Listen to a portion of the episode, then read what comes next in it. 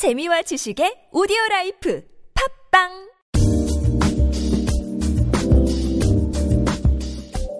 사랑하는 딸아, 아들아, 누나야, 언니야, 오빠야, 형아야, 친구야. 티끌이나 먼지처럼 극히 작은 것을 상징적으로 이르는 말이 겨자씨다. 불교 경전에선 겨자씨 안에 해와 달조차 그 산허리를 돌 만큼 거대한 수미산이 있다고 설파한다. 수미산은 세계의 중심이라는 상상 속의 산이다. 광활한 우주에서 인간이라는 한 존재를 생각할 때면 특히 부모와 자식이라는 관계에 이르면 그 말이 상상이 아니라 생생한 현실로 실감나곤 한다. 부모에게 자식은 세상의 중심이 들어있는 겨자씨 그 자체다. 서로가 서로에게 존재의 모든 것이 확실하다. 2014년 4월 16일, 허허 바다에서 어린 겨자씨 250개가 부모 눈앞에서 사라졌다. 200자 원고지 3장에 예쁘고 꿈 많았던 삶을 어찌 다 표현하겠습니까마는 슬픈 만인보는 매일 그렇게 쓰였습니다. 잊지 않겠습니다라는 제목을 달아 기사를 전송하고 나면 날마다 아이들을 위한 씻김 구슬 하고 있다는 착각에 빠지기도 합니다. 박재동 화백이 그려준 아이들의 얼굴 그림을 들고 경기도 안산 4.16 가족협의회 사무실을 찾았습니다. 소식을 들고 달려온 부모들은 우리 아이 왔어요? 아이고, 이 녀석 또 이렇게 살아왔구나. 라고 이구동성으로 말했습니다. 아이의 이름을 부르며 그림 한점한 점을 부모의 품에 안겨드렸습니다. 어떤 어머니는 고맙습니다. 잊지 않아주셔서 정말 감사합니다. 라고 하며 두 손으로 아이를 받아 안고 연신 고개를 숙였습니다. 무더운 여름날 슬픈 산타클로스가 된 듯 했습니다.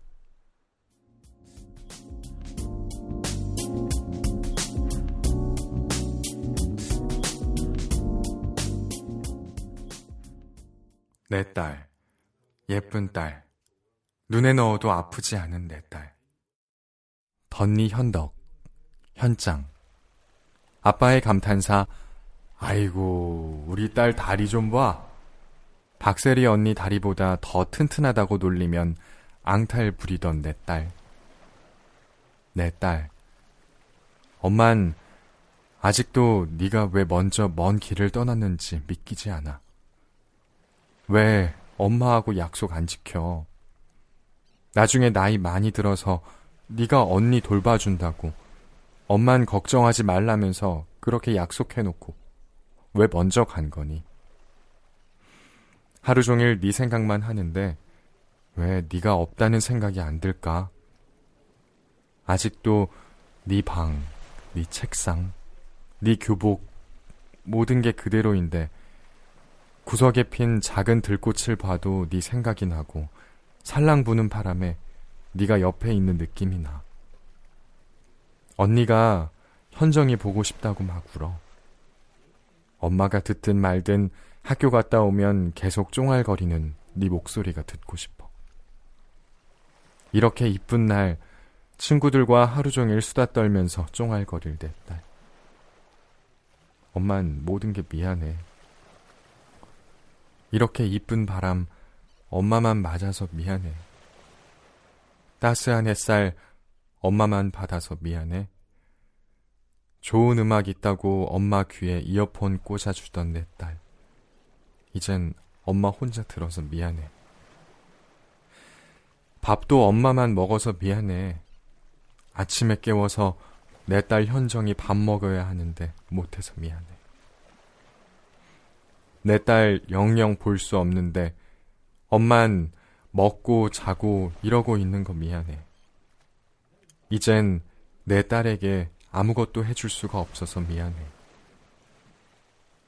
수학여행 갔다 오면 하복 입어야 하니까 교복 꼭 다려달라고 부탁하고 갔는데 입혀주지 못해 미안해.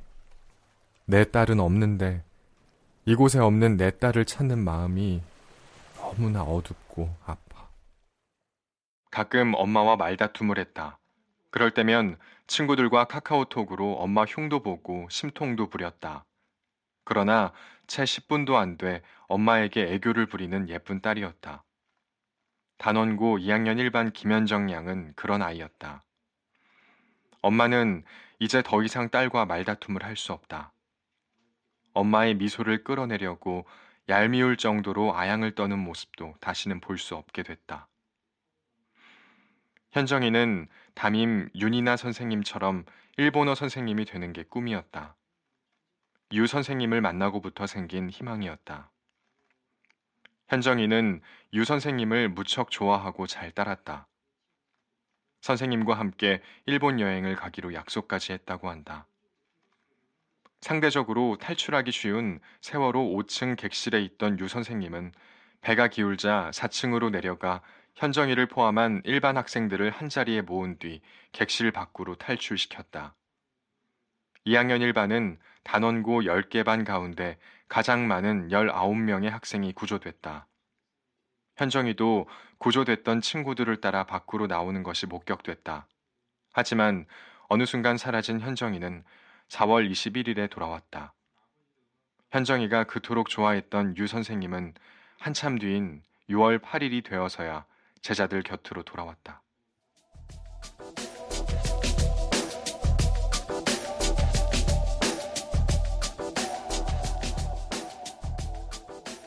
아들 성호에게 보고 싶다, 우리 아들. 네가 떠나고 6개월이 지난 지금에야 너에게 편지를 쓰게 되어 미안하다. 차마 쓸 수가 없었다. 편지를 쓰려고 몇 번이나 했는데 그것조차 고통이었다. 그때 너 생각이 나서 너의 고통이 떠오를 때마다 견딜 수 없어서 글을 쓸 수가 없었다. 보고 싶다, 내 아들 성호야. 그리고 사랑한다. 너에게 너무나 인색했던 말이었다. 사랑한다, 우리 아들. 엄하기만 하던 이 아빠는 왜 그 말을 자주 하지 못했을까 하는 후회만 계속하고 있다. 사랑한다. 보고 싶은 우리 성호. 너에게 보여줄 세상이 너무나 넓은데 이제 보여줄 수 없구나. 너와 함께 하고 싶은 일이 정말 많은데 이젠 같이 할 수 없구나. 너와 너의 엄마에게 좋은 아빠와 훌륭한 남편이 되고 싶었던 나는 열심히 일을 하는 게 그런 아빠가 되는 것이라 생각했고 그렇게만 살아왔던 것 같아. 네 엄마가 늘 너에게 따뜻한 말 한마디 해주라고 할 때마다 너를 강하게 키워야 한다는 생각에 야단만 치는 엄한 아빠의 모습만 보여준 것 같다. 그런 모습의 아빠를 너는 원하지 않았을 텐데. 나는 너의 의견을 누르고 나의 생각만을 강요하는 아빠였던 것 같다. 미안하다. 용서해다오. 6개월이 지나면서 남겨진 너의 흔적을 찾아낼 때마다 너의 엄마는 그리고 나는 너무나 네가 보고 싶다. 그리고 네가 지금 엄마 아빠 곁에 있다는 걸 믿는다. 4월 16일에 네가 살려달라고 외치던 글도 보았고 친구들과 부디 살아서 만나자고 서로를 위로한 글도 보았다. 엄마에게 걱정 마세요. 살아서 갈게요. 라고 위로했던 글도 보았다. 복원된 CCTV를 통해 복도를 거닐던 너의 모습도 어제 보았다. 보고 싶다, 우리 아들 성호. 그냥 그것뿐이다. 널 보고 싶을 뿐이고, 널 만져보고 싶을 뿐이다. 그냥 그것뿐이다. 사랑한다, 우리 아들 성호. 사랑한다. 그리고 미안하다. 성호야, 엄마는 걱정하지 마. 수학여행 가기 전날 엄마 안아주면서 혼자 있을 엄마 걱정에 밥 안 먹고 굶고 있을까봐 걱정했다는 거 엄마한테 들었다. 그 말 하면서 엄마가 많이 울었다. 성호 대신 아빠가 엄마랑 계속 같이 있어 줄게. 걱정하지 말고 친구랑 즐겁게 놀려. 편하게 쉬기를 바라. 최성호 단원고 2학년 4반 최성호 군의 꿈은 소설가가 되는 것이었다. 어렸을 때부터 다양한 분야의 책을 읽는 것을 좋아하다 보니 이런 꿈이 생겼다. 공부도 잘했고 피아노 등 악기도 잘 다뤘다. 성호는 외아들이었다. 엄마 아빠는 성호가 어디 가서 외아들이라 버릇없다는 소리를 듣지 않도록 하려고 아들을 좀 엄하게 키웠다. 성호는 그런 부모의 뜻에 따라 예의 바르고 마음이 따뜻한 착한 아이로 자라줬다. 세월호가 침몰한 4월 16일 아침, 엄마는 성호에게 애타게 전화를 했지만 성호는 받지 못했다. 오전 10시 7분, 성호는 엄마에게 전파가 잘 안 터져 걱정하지 마, 살아서 갈게 라는 짤막한 문자를 보냈다. 배가 상당히 기운 급박한 상황이었지만 엄마를 안심시키기 위해 보낸 마지막 메시지였다. 말레이시아에서 파견 근무를 하던 아빠는 외아들의 사고 소식을 접해 듣고 허겁지겁 한국으로 돌아왔다. 2013년 12월 마지막으로 봤던 아들은 4월 20일 아빠의 품에 돌아왔다. 성우는 여름방학에 아버지를 만나러 말레이시아에 가려고 수학여행을 떠나기 전 비행기표를 예약했었다. 지금 아빠는 다니던 직장을 그만두고 진상 규명을 위한 활동을 하고 있다. 그래야 나중에 만날 아들에게 덜 미안할 것 같아서다.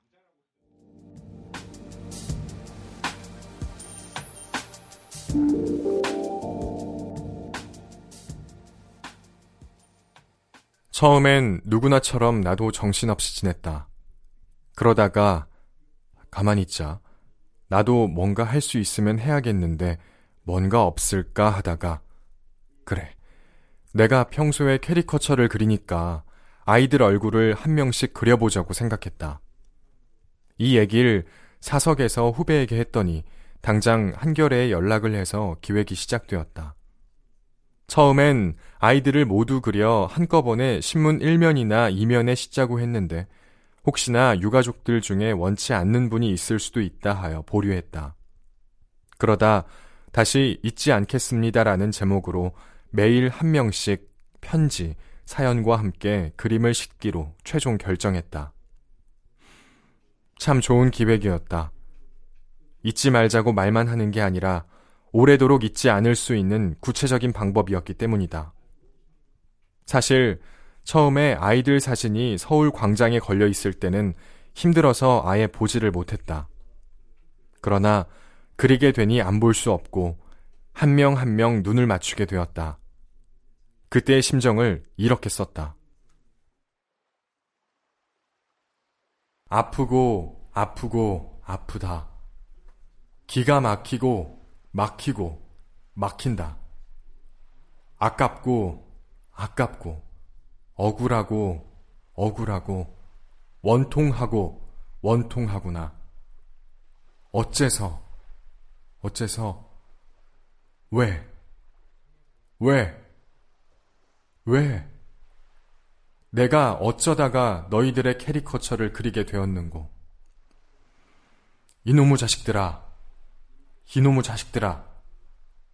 그래도 한 명 한명 이름을 불러보며 눈, 코, 입, 뺨, 머리카락도 어루만진다. 너희들의 꿈도 만져진다. 그러니 내 여태 그림 연습한 것이 너희들 그리기 위해서가 아니었을까 싶어진다. 너희들을 다시 살려내고 싶다.